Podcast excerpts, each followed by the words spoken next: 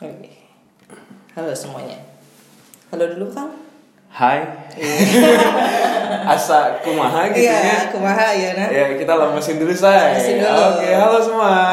Halo. Kembali lagi kita di Podcast Majur Bino bersama aku dan aku. Oke, jadi hari ini kita ketemu satu orang nih. Iya, spesial banget sih. Dia jam terbangnya tinggi banget. Terus kayak kita harus bener-bener, ini sebenarnya kita taping harusnya di schedule hari Sabtu. Yes. Nah, hari ini kita tapingnya itu hari apa Kang? Hari Selasa. Hari Selasa. Karena apa? Karena sibuk. Iya, tapi walaupun COVID sedang melanda, tapi tetap ya orangnya sangat profesional ya. Profesional banget. Ikut taping sama kita. Iya dong. Demi kelancaran cuan kita. Waduh, cuan apa nih Bu? Cuan-cuanan deh okay, ya kali ya. Cuan-cuanan dari cuap-cuapan jadi cuan-cuanan ya kan. Oke, kita langsung saja panggilkan. Iya, Mbak, tolong Mbak. Ayo masuk Mbak. Gimana? Halo.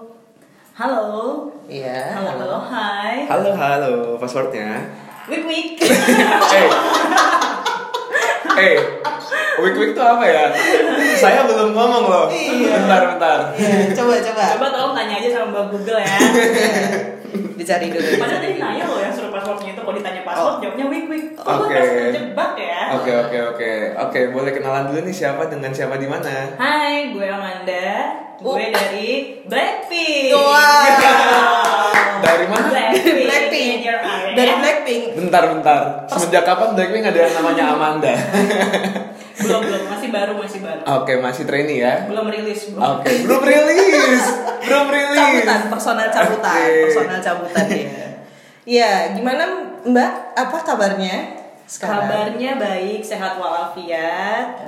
Terus I make a time buat ketemu sama kalian semua. Maaf ya, kemarin di cancel hari Sabtu karena satu dan lain hal. Tapi akhirnya aku udah day off kok hari ini. Gila, setengah day off sih sebenarnya. Luar biasa, kita berikan aplaus buat Mbak Manda. Okay. Keren banget sih. Kita merasa terhormat ya untuk bisa diluangkan waktunya gitu. Kita bukan apa-apa gitu, tapi memang Mbaknya memang profesional. Jadi kita sekarang bincang-bincangnya agak serius. Oke, serius dulu, kumpulkan apa seriusnya.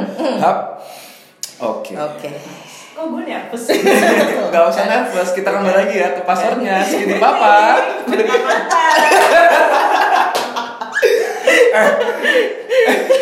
Sebenarnya mau apa ya? Mau podcast topik apa ya? Yang pasti bukan segini papa. Aku gak tau lah sebenarnya segini papa tuh apaan. Jadi, ya, kita anggap aja tahu lah. Jadi sekarang kita mau bahas tentang working ya. Yeah. Jadi apa Dwin? Temanya adalah yang sebenarnya harus kita pilih tuh professionally working atau working professional. Nah, berhubung Mbak Manda ini memang sangat profesional di bidang pekerjaan gitu. Coba Mbak tolong jabarkan sedikit tentang pekerjaannya seperti apa kemarin atau yang dari dulu gitu. Iya, introduction branding diri lah. Iya. Ya udah biasa nge-branding diri kan? Personal branding ya. Iya. Okay. Pertama gue memperkenalkan diri gue dulu aja kali ya. Oh, boleh. Jadi sehari-harinya gue tuh sebagai karyawan swasta sih sebenarnya. Karyawati swasta di salah satu perusahaan startup Jepang. Mungkin kalau kalian pernah dengar, boleh nyebut merek nggak sih? Boleh dong, kan merek Anda sendiri. Oh, boleh. Oke. Iya, jadi saat ini gue kerja di price comparison site. Ini startup kantor asing, yaitu pricebook.co.id. gitu. Lebih ke spesialis gadget sih sebenarnya, gadget, elektronik, terus otomotif dan home appliances gitu. Nah, selain itu mungkin kalian bisa cek websitenya langsung. Ceki langsung, nanti kita mention kalau udah jadi podcastnya. Jangan bayar ya. Gratisan nih. Ya ampun, kita murahan banget ya. Jadi kita tuh habis di ini guys, disogok combro. Jangan lihat harganya. Iya. Yang penting combro terenak se-Jakarta. Sedunia. Cuman tempatnya di Kemang guys. Oke. Nah, jadi buat yang suka combro tuh boleh dicoba ya. Nanti tanya aja Japri sama Tante ya. Oke, baik Tante. Gimana lanjut? Ya sebenarnya background gue ini public relation sih. Jadi gue kuliah sebagai public relation. Terus gue udah kerja selama hampir 8 tahun di bidang di media telco ya, telekomunikasi. Gue kerja 8 tahun di bidang ya lebih ke gadget lah, teknologi. 8 tahun itu sebelumnya gue kerja di media. Kalau pernah tahu majalah cetak selular. Nah, gue pernah kerja di situ selama kurang lebih 3,5 tahun. Ya 3,5 tahun lah ya, gue kerja di situ. Gila, udah kumlaut kali tuh ya? 3,5 tahun udah kumlaut. Tapi Mbak sekarang maaf nih umurnya berapa ya? Kelihatannya tuh masih sangat muda, tapi kok udah 8 tahun. Coba tebak umur saya berapa? 39 ya. Oh my god. Itu sih kaki sepatu aku ya. Waduh. Kamu enggak lihat aku mirip sama Lisa Blackpink? Waduh, berarti umurnya 25 ya. 25 ya, tapi pengalaman kerjanya udah 8 tahun tuh. Iya. Boleh diceritain enggak tuh? Iya. Awal karirnya kenapa bisa kerja tuh, batu loncatannya tuh kapan? Merasa harus butuh bekerja atau awal-awalnya untuk bisa menentukan, oh iya sekarang gue harus kerja nih untuk bisa meniti karir sebelum 30 gue harus jadi CEO. Kan kayak ada tuh yang punya mimpi kayak gitu. Ya, ya kita generalisasikan seperti itulah gitu. Jadi awalnya sebenarnya umur gue sekarang 26 tahun dan mungkin terbilang lama juga sih. Maksudnya untuk manusia seusia gue 26 tahun itu terbilang experience kerjanya cukup lama ya, 8 tahun. Mungkin yang seumuran gue masih yang mungkin 5 tahunan ya. Enggak, tapi mungkin 3 tahun sih kata aku. Ya karena gue udah start. Jadi gini, waktu teman-teman mungkin waktu di angkatan gue lagi pada kuliah, gue udah kerja. Gitu. Nah, awalnya kenapa gue kerja di usia muda? Gue tuh kerja pertama kali umur gue tuh 17 tahun, cuy. Wow, gila. Right after gue finish Happy 17 high school. Ya, Sweet 17. Happy banget sih itu. Jadi, setelah lulus SMA, gue langsung kerja di tahun yang sama, di tahun kelulusan itu.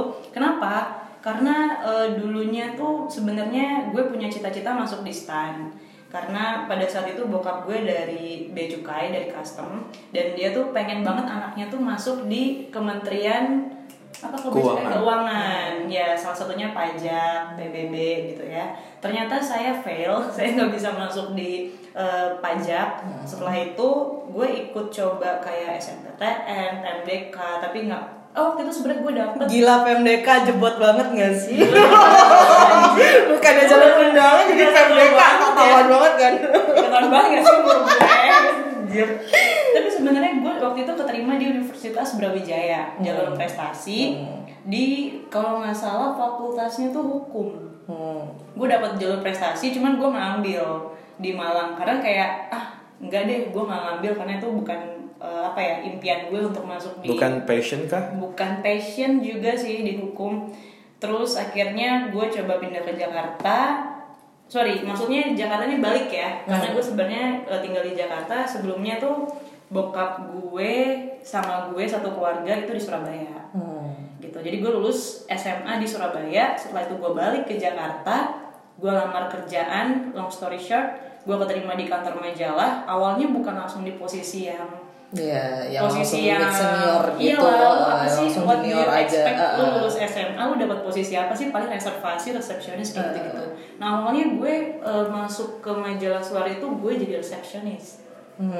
Jadi resepsionis selama kurang lebih ya 2,5 tahun, almost 3 tahunan lah ya. Jadi kayak setengah tahun. Gue lebih lama jadi resepsionisnya dibanding gue pindah. Waktu itu gue pindah divisi. Gue dapat surat pemindahan dari resepsionis, terus gue pindah jadi di divisi marketing online. Nah, pada saat itu kerjaan gue tuh ngejualin placement website. Lu tau gak sih kayak banner-banner di website gitu? Nah, itu gue jualin ke brand kayak aksesoris handphone, smartphone, kayak gitu-gitu.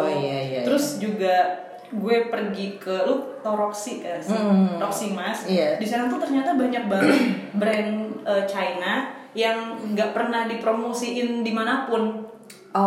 Jadi kayak lu kesana, lu langsung nemuin beberapa brand, dan ternyata kantornya tuh di ruko-rukonya itu. Jadi gue ketok pintu ke ruko-ruko itu untuk ketemu sama si owner brandnya, dan meminta si ownernya itu untuk beriklan di websitenya kita, di majalahnya kita juga. Jadi pada saat gue di majalah itu, gue pernah jadi marketing online. Misinya adalah memindahkan klien yang ada di majalah sebelumnya ke si website, karena dulu perpindahan kan cetak ke online gitu kan.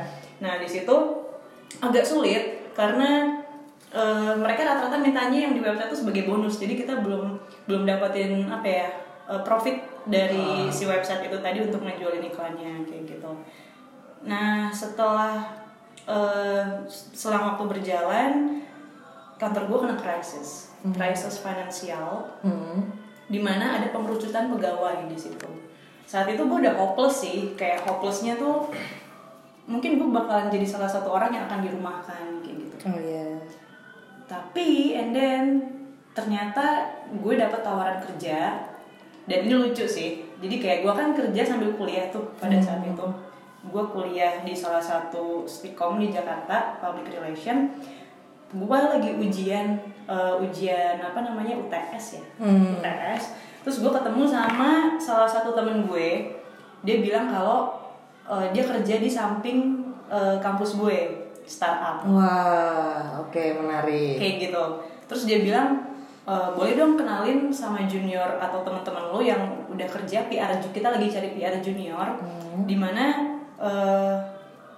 kalau misalkan dia cari tuh yang sudah bukan profesional tapi masih yang udah tau lah PR tuh kerjanya ngapain, tapi nggak terlalu profesional gitu. Nah dari situ gue mikir kenapa nggak gue aja gitu lah. Wow, langsung ini kembali ke topik yang kemarin ya. Iya, bagaimana networking itu bisa membantu kamu untuk mendapatkan opportunity baru. Betul banget. Iya nggak sih? Iya, kayak gue ngerasa di situ tuh kayak apa ini destiny ya. Wow, iya sih. Emang semua ada jalan. Ya, dan literally kantornya itu tuh bener-bener next to kampus gue. Nah, ini yang Pricebook itu. Iya, bener, Pricebook. Dan long story short, sekarang itu kamu udah manajer ya? Iya sih. Wow. Di usia 26 tahun udah manajer. Udah manajer, menurut gue itu achievement banget sih. Jadi di sini teman-teman harus lihat sih sebenarnya, ketika ngelihat ada orang yang udah manajer umur 26 tahun, ternyata tuh nggak gampang gitu. Karena dia startnya memang udah dari zaman dulu kan. Anyway, dari hard worknya, dari benar-benar dari scratch, dari resepsionis, dan emang benar-benar kita harus ngeliat hard worknya sih. Nah, sebenarnya aku mau nanya nih. Kalau dari working sendiri itu sesuai dengan passion kamu nggak sih? Sesuai banget. Wah, iya, karena memang dari awalnya kan udah tahu untuk opportunity-nya kan memang kayak di PR-nya langsung, terus bisa mengaplikasikan gitu kan. Dan mengikuti perkembangan zaman yang sekarang udah industri 4.0 gitu kan. Jadi itu kalau kerjaan gue yang sekarang tuh passion gue banget sih. Dan menurut kamu apakah penting gak sih kita punya pekerjaan yang sesuai dengan passion kita? Pekerjaan yang sesuai passion. Nah, ini agak dilema ya. Mungkin hanya segelintir orang yang mendapatkan pekerjaan di mana pekerjaannya itu bisa inline sama apa yang dia suka. Tapi kalau menurut gue balik lagi sih ya. Menurut gue nggak harus sih. Lu nggak harus mendapatkan pekerjaan yang sesuai dengan passion lu. Karena apa? Setiap orang kan punya passion ya. Tapi kalau misalkan lu mengharuskan diri lu kerja yang sesuai sama passion lu, ntar malah jadi kayak sebenarnya harusnya passion ini di luar selain kerjaan gitu. Karena niatnya tuh kalau lu punya passion lu bisa contoh gitu ya. Lu kerja terus lu merasa kerjaan lu itu menyita waktu lu banget. Ketika lu punya passion yang lain tuh salah satu pengalihan dari rutinitas kerja lu. Jadi lu bisa work life balance gitu loh. Misalkan passion gue misalkan olahraga gitu. Ya kalau gue cari kerjaan di gym, di tempat gym yang ada malah gue merasa passion gue mengharuskan gue untuk gue bekerja, jadinya nggak enak gitu loh. Oh iya, jadi kita harus menyeimbangkan pola pikir kita, apakah itu memang passion kita atau memangkah itu sesuatu kebutuhan yang memenuhi passion kita gitu. Jangan sampai terbalik gitu ya istilahnya. Nah coba gue jadi minor deh. Nah sekarang kayaknya kalau menurut gue sih, kalau misalnya kerja kenapa sih kan kita kan kerja tuh seumur hidup ya, kenapa nggak sesuai sama passion aja kayak gitu. Karena kan nanti kalau misalnya kita nggak sesuai dengan apa yang kita suka, bakal capek sendiri nggak sih? Capek. Nah ini balik lagi ke working professionally ya. Kalau misalkan kerjaan tuh sebenarnya lebih ke komitmen kalau gue. Sorry ya. Ada iklan guys. Selingan ringtone ya. Okay, banyak jadi yang nanya ibu di mana. Aduh. Udah ambil half day off masih tetap diteror. Gitulah manajer memang. Enggak bisa hidup tenang ya kan. Okay. Gue silent dulu deh. Iya. Oke. Okay. Dulu Bu, ya Bu, baik Bu. Jadi kita kembali ke working professional ya. Working professional gue kerjaan tuh komitmen sih. Dimana ketika lu mendapatkan pekerjaan, lu komit di situ, lu harus bisa karena lu harus bisa memperlihatkan kepada perusahaan bahwa lu tuh loyal sama perusahaan no matter what gitu. Ketika lu udah dikasih kepercayaan, ya lu harus bisa menjaga kepercayaan itu sih. Meskipun lu nggak punya passion di situ, tapi kalau lu punya perasaan untuk selalu belajar gitu ya, menurut gue sih itu hal yang bagus ya, itu positif sih menurut gue. I see. Jadi nggak harus sesuai passion sih. Nah, terus menurut kamu pekerjaan itu membentuk diri kamu nggak sih? Misalkan nih, gue introvert, tapi gue mau jadi PR kayak gitu. Dipaksakan untuk sebuah kriteria lingkungan pekerjaan yang memang jauh dari kata introvert sebenarnya. Kalau memang komunikasi dan public relation kan harus ketemu sama orang dan lain sebagainya. Nah, itu gimana caranya kita untuk bisa how to deal with that kind of situation gitu. Bekerja itu sangat-sangat bisa membentuk kepribadian lo yang jauh lebih baik sih. Nah, gimana tuh? How exactly working makes you? Working itu gini. Dulu gue begitu gue masuk ke startup ini, gue tatonya sebenarnya udah markom manager, marketing communication manager. Pada saat itu gue nggak tahu manajer tuh ngerjain apa ya. Iya, karena kan lu berangkatnya hanya sendiri, belum ada tim yang memang kayak sekarang kan gitu. Jadi dulu gue nggak punya dedicated tim markom gitu. Iya. Gua tapi gue ada di dalam divisi business development, di mana saat itu gue punya tim, tapi di mana tim si orang-orang itu secara struktur tidak di bawah gue, tapi dari role gue itu mengorganize mereka. Nah, jadi gimana caranya gue yang paling muda mengorganize orang yang notabene itu umurnya 2 kali lipat di atas gue, gimana caranya mereka respect sama gue? Iya nggak sih? Iya, benar. Dan itu challenge buat kalian manajer muda. Asik. Amin. Aduh. Amin ya. Iya buat saya juga lah kira-kiranya nih ya kan gitu. Challenge buat kalian para manajer muda, di mana kalian harus mengorganize orang yang lebih tua daripada kalian. Gimana caranya membuat mereka itu respect sama kamu? Kadang kan ya kita lu masih muda, ngapain gue harus dengerin omongan lo kayak gitu. Tapi dengan cara apa kamu memperlihatkan ke mereka? Jadilah contoh yang baik, bukan cuma untuk tim lo, tapi buat divisi di divisi lainnya kayak gitu. Contohnya dengan apa? Punctuality. Oh iya, harus tepat waktu dan lain sebagainya. Mungkin lo harus bekerja datang ke kantor lebih pagi daripada yang lainnya. Ketika orang sudah sampai di kantor, lo sudah sibuk dengan kerjaan lo gitu. Punctuality, disiplin apa ya? Kalau misalnya memang waktunya kerja, istirahat ya istirahat, karena lo tuh dilihat sama semua orang. Lebih ke contoh yang baik, di mana lo melakukan hal yang benar gitu. Integrity ya. Integrity. Yeah, you have to put integrity first. Ya. Yeah. Okay. Terus gimana caranya lo berpakaian itu mempengaruhi banget sih impression orang sama lo, itu mempengaruhi banget ketika lo misalkan contoh ya yang namanya markom PR pasti kan berdandanan dari head to toe. Impressionnya harus ada first impressionnya. Betul, tapi menurut gue jadilah tetap diri lu sendiri meskipun lu menggunakan baju apapun. Misalkan, contoh gitu ya, gue tuh sebenarnya tipikalnya orang yang tomboy. Misalkan sama kayak aku. Gak percaya manda tomboy. Bener, dulu. Gue pas kuliah, mungkin gue maskulin kali ya. Wow, agak menakutkan ya. Nah, tapi gue bisa jadi bunglon di saat gue memang ketemu sama klien. Gue ngeliat dulu, wah ternyata karakter kliennya asik nih, ya gue bisa aja pakai celana jeans tapi pakai blazer kayak gitu. Wow. Nah, kalau ketemu pacar gimana? Kalau ketemu pacar ya tergantung pacarnya.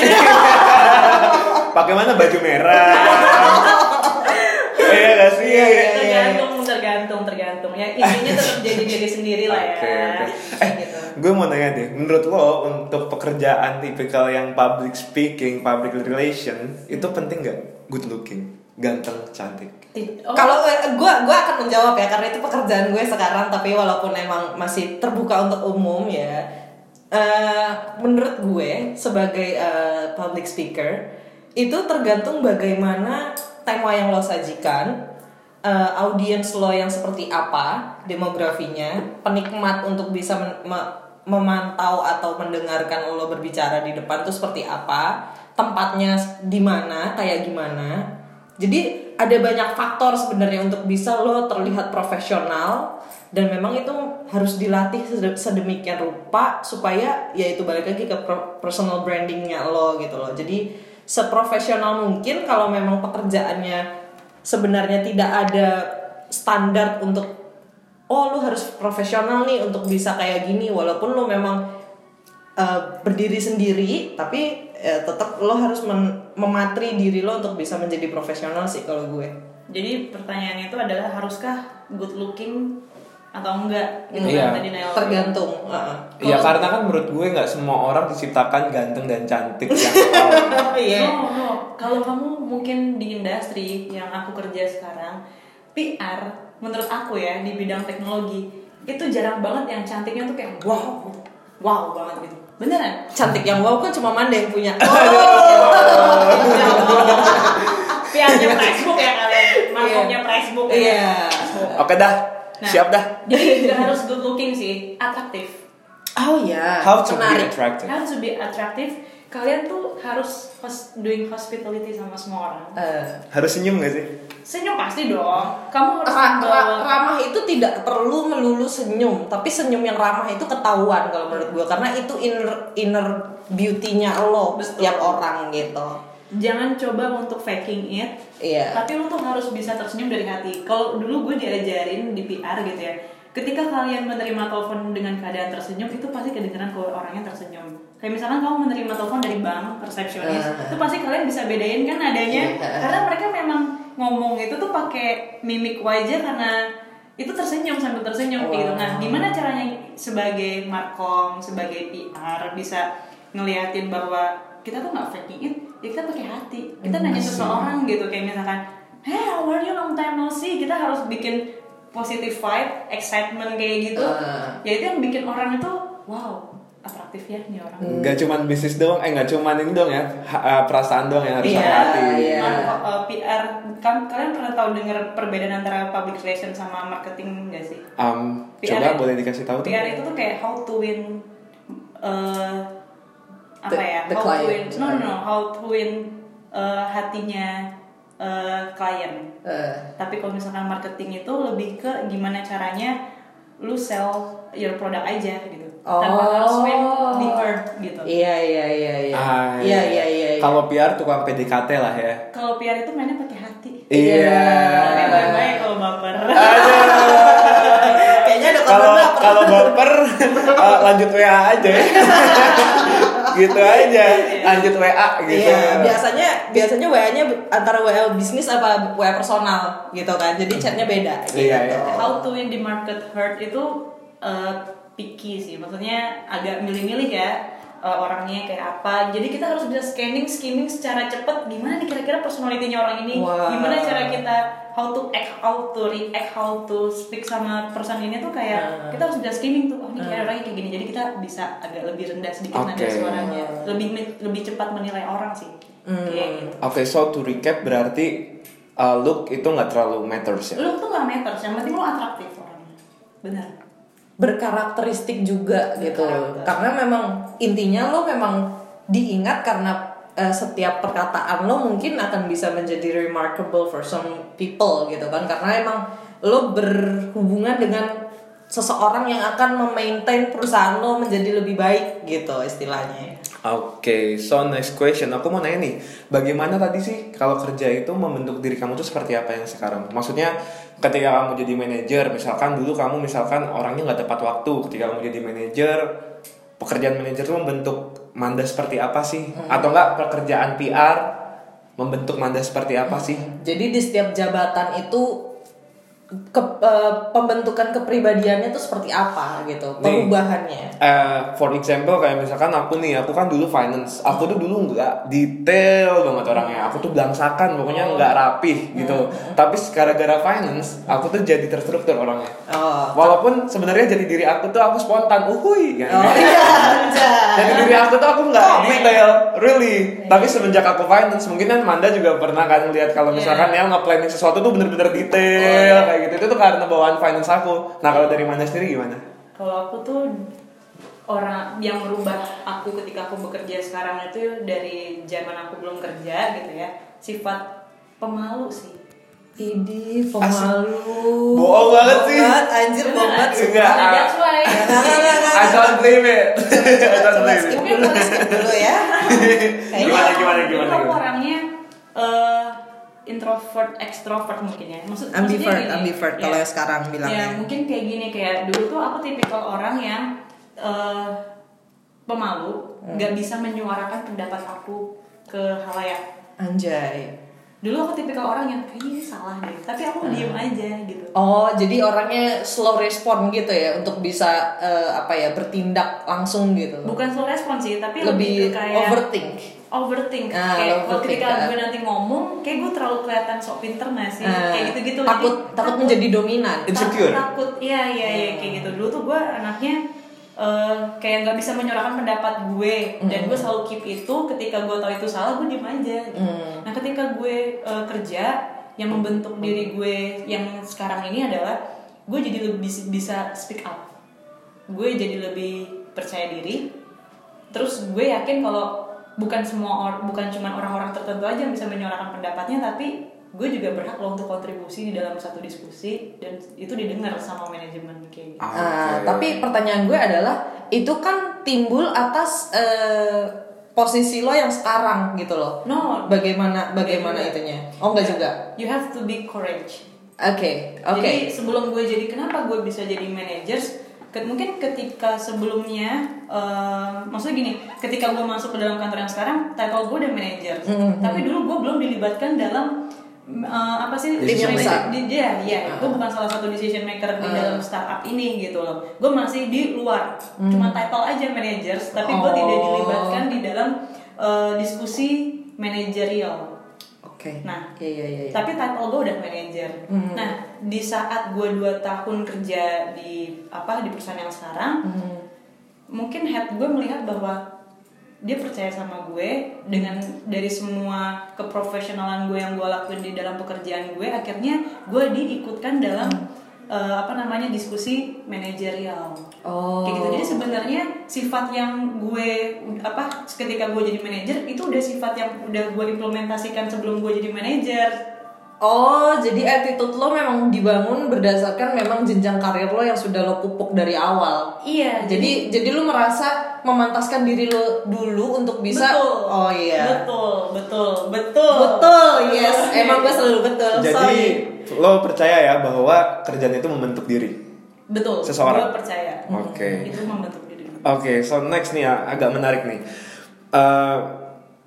Pandangan kamu terhadap work-life balance apa sih? Kamu punya work-life balance gak sih menurut diri kamu? Ini skip banget sih dia kayaknya kalau work-life balance. Karena gue tipikal orang yang, nih orang susah banget untuk bisa diajak ketemu, dan dia sendiri bilang kalau misalnya kalau lo mau ketemu, samperin aja ke kantor gue gitu loh. Sama so far lo happy gak sih? Ini pertanyaannya, kalau ditanya gue happy. Tapi untuk work life balance gue merasa kan gue kerja di sini udah 5 tahun ya. Yeah. Gue merasa 3 tahun itu work life balance gue berantakan. Tapi di 2 tahun terakhir gue udah mulai bisa merasakan work life balance.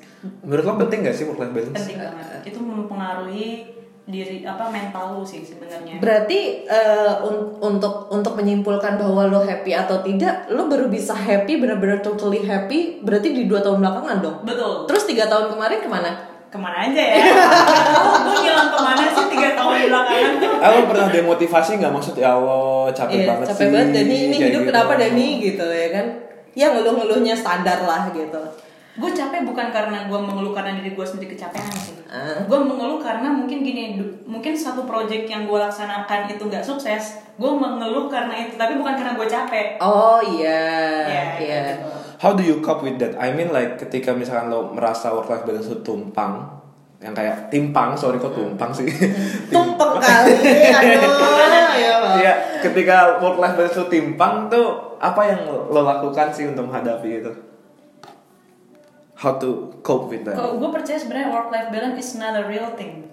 Oh, kok gitu? Jadi imaginary ya? Kok gitu? Yep. Work life balance is not a real thing. Tapi gimana? Gue pikir itu butuh loh untuk semua. Nah, itu bukan masalah butuh atau enggak. Iya, pasti butuh gitu. Sebenarnya lebih ke pentingnya lu happy sih. Lu lebih ke merasa kalau lu happy ketika lu work, tapi kan lu 3 tahun pertama lu gak happy, belum tahu rasanya happy kan, terus lu baru bisa mengeluh. That I can tell you here, gitu kan, ada apa aja di 3 tahun terakhir gitu. Aku pikir ketika kamu kerja kamu merasa happy udah cukup sih, maksudnya gak bikin kamu stres gitu ya. Kalau work life balance, gue punya punya kehidupan sendiri lah ya, maksudnya gak cuma kerjaan mulu, meskipun rasionya dalam 1 minggu gitu ya, gue lebih banyak saat di kantor, baru 5 hari di kantor, 2 hari gue bisa melakukan hal kegiatan lain di luar kantor gitu. Tapi untuk 2 tahun terakhir ini gue mencoba untuk balik lagi ke zaman dimana gue bisa pulang kerja, gue ketemu sama teman-teman gue dan gue ketemu kalian. Seneng gak ketemu kita? Seneng gak ketemu kita? Seneng banget. Nggak peres kan? Enggak. Itu harus diyakinin sih emang gitu. Jadi gue mencoba untuk membagi waktu gue harus mencari kebahagiaan gue sendiri yang menurut gue yaitu tanggung jawab gue untuk mencari kebahagiaan gue sendiri. Kenapa? Betul. Catat pendengar. Ya, dulu tuh gini, gue bodohnya adalah gue manajer, gue punya beberapa anak buah, tapi semua anak buah gue udah pulang, gue belum pulang. Seharusnya kan kebalik. Ya, gitu. Kayak gitu karena apa? Tanggung jawab gue merasa gue punya tanggung jawab yang besar sampai gue tuh kok kerja padahal kerjaan tuh nggak bakal bisa habis. Kerja di kantor yang ini tuh kerjaan lo nggak bakal bisa habis gitu. Tapi gimana cara lo manage time kan? Seperti harfiahnya namanya manager, you have to manage your own self first before you manage other people. Oke, kayaknya kita udah lama banget ya bincang-bincangnya. Tegang gak sih pendengar mungkin tegang ya kali ya, karena kan yang ini jatuhnya ke storytelling, terus kita harus belajar dari Amanda anjay. Tapi banyak kurangnya sih. Iya, tapi kita sama-sama belajar sih. Sini kan kita bikin podcast untuk belajar bareng gak sih? Belajar bareng. Jadi biar semua pendengar teman-teman kita, karena kan ini kita projectnya memang gabungan kan. Jadi gue, Nial, sama Fijar ya. Jadi nanti teman-temannya Nial, teman-temannya Fijar mungkin yang bisa butuh-butuh jasanya, Cila, kok jasanya sih kayak tukang pijat jasanya semua nih, ya kan? Bisa. Tapi bener loh, banyak banget ketika gue gabung sama kalian ya. Gue awalnya kan mencari social life di luar kantor, tapi yang akhirnya ketika gue ketemu orang-orang ini malah mereka suka menanyakan pendapat gue mengenai pekerjaan mereka. Iya. Jadi kok gue malah banyak ngasih advice ke mereka. Iya ya? Kan, gitu kan. Sedangkan Amanda jika menanyakan advice hanya ke aku. Tapi orang lain. Iya, masalah lain. Kok kamu nggak berani ngaku sih? belum pengalaman mungkin ya. Pengalaman apa nih cinta kan? Kalau gue pengen menanyakan bagaimana cara melatih finansial gue, mungkin gue bakal. Waduh, sekarang saya lagi broke nih kebetulan. Nialzada becoming financial planner for EF aja. I see. Oke. EF dengar itu ya. Okay, so to recap this session about working professional and working professionally ya. Aku mau nanya opini Manda nih. Apa aja sih value yang harus kita punya sebagai professional worker? How to be a professional worker? Karena kan temanya adalah professional worker or working professionally, dan itu kan kedua hal yang sebenarnya sama, serupa tapi tak sama gitu kan. Bagaimana kita menjadi pekerja yang profesional atau bekerja secara profesional, itu kan kedua hal yang berbeda gitu. Iya. Untuk menjadi professional worker menurut gue harus selalu tetap belajar sih dan mendengarkan orang lain. Lo harus bisa mendengarkan orang lain meskipun lo merasa lo lebih apa ya, lebih hebat dari dia. Lo harus bisa mendengarkan semua orang sih. Oh, always be zero ya. Harus, iya, harus. Asik, udah kayak presentasi gue always be zero. Iya. Aduh, recall banget. Betul. Jadi kayak mungkin ini permasalahan salah satu beberapa professional worker ya. Mereka tuh punya ekspektasi yang tinggi, tapi pada kenyataannya kadang ketika kita menjalani suatu project, kita kadang kecewa ketika ekspektasi kita itu nggak sesuai gitu. Iya, itu berlaku untuk semua manusia masa kini sih, dalam artian bahwa you don't have to put any kind of expectation to other things kalau memang kapabilitas lo jauh dari ekspektasi lo gitu. Jadi kalau untuk jadi professional worker lo harus selalu belajar dan selalu mendengarkan sih. Okay, so that's the most important point ya. Menurut gue itu yang paling. Belajar dan terus bisa mendengarkan orang lain. Okay, mantap banget. Mantap sedap anjay. Okay. Yeah, guys, so this is our end session for today podcast. Yeah. Thank you so much for having me. Yeah, makasih banget. Aduh, kita kalian terima kasih ya karena ada schedule guys, ya Allah. Sebelum kita tutup, kita makasih kalian tidak terlambat ya. Terima kasih. Mbak Manda terima kasih atas combronya ya. Sponsor combro teman kan. Okay, sebelum kita tutup podcast kali ini, kita tutup dengan passwordnya Skidi Papap enak-enak. Iya, okay. Anak-anak mantap-mantap. Terima kasih pendengar dan sampai jumpa di podcast selanjutnya. Yeay.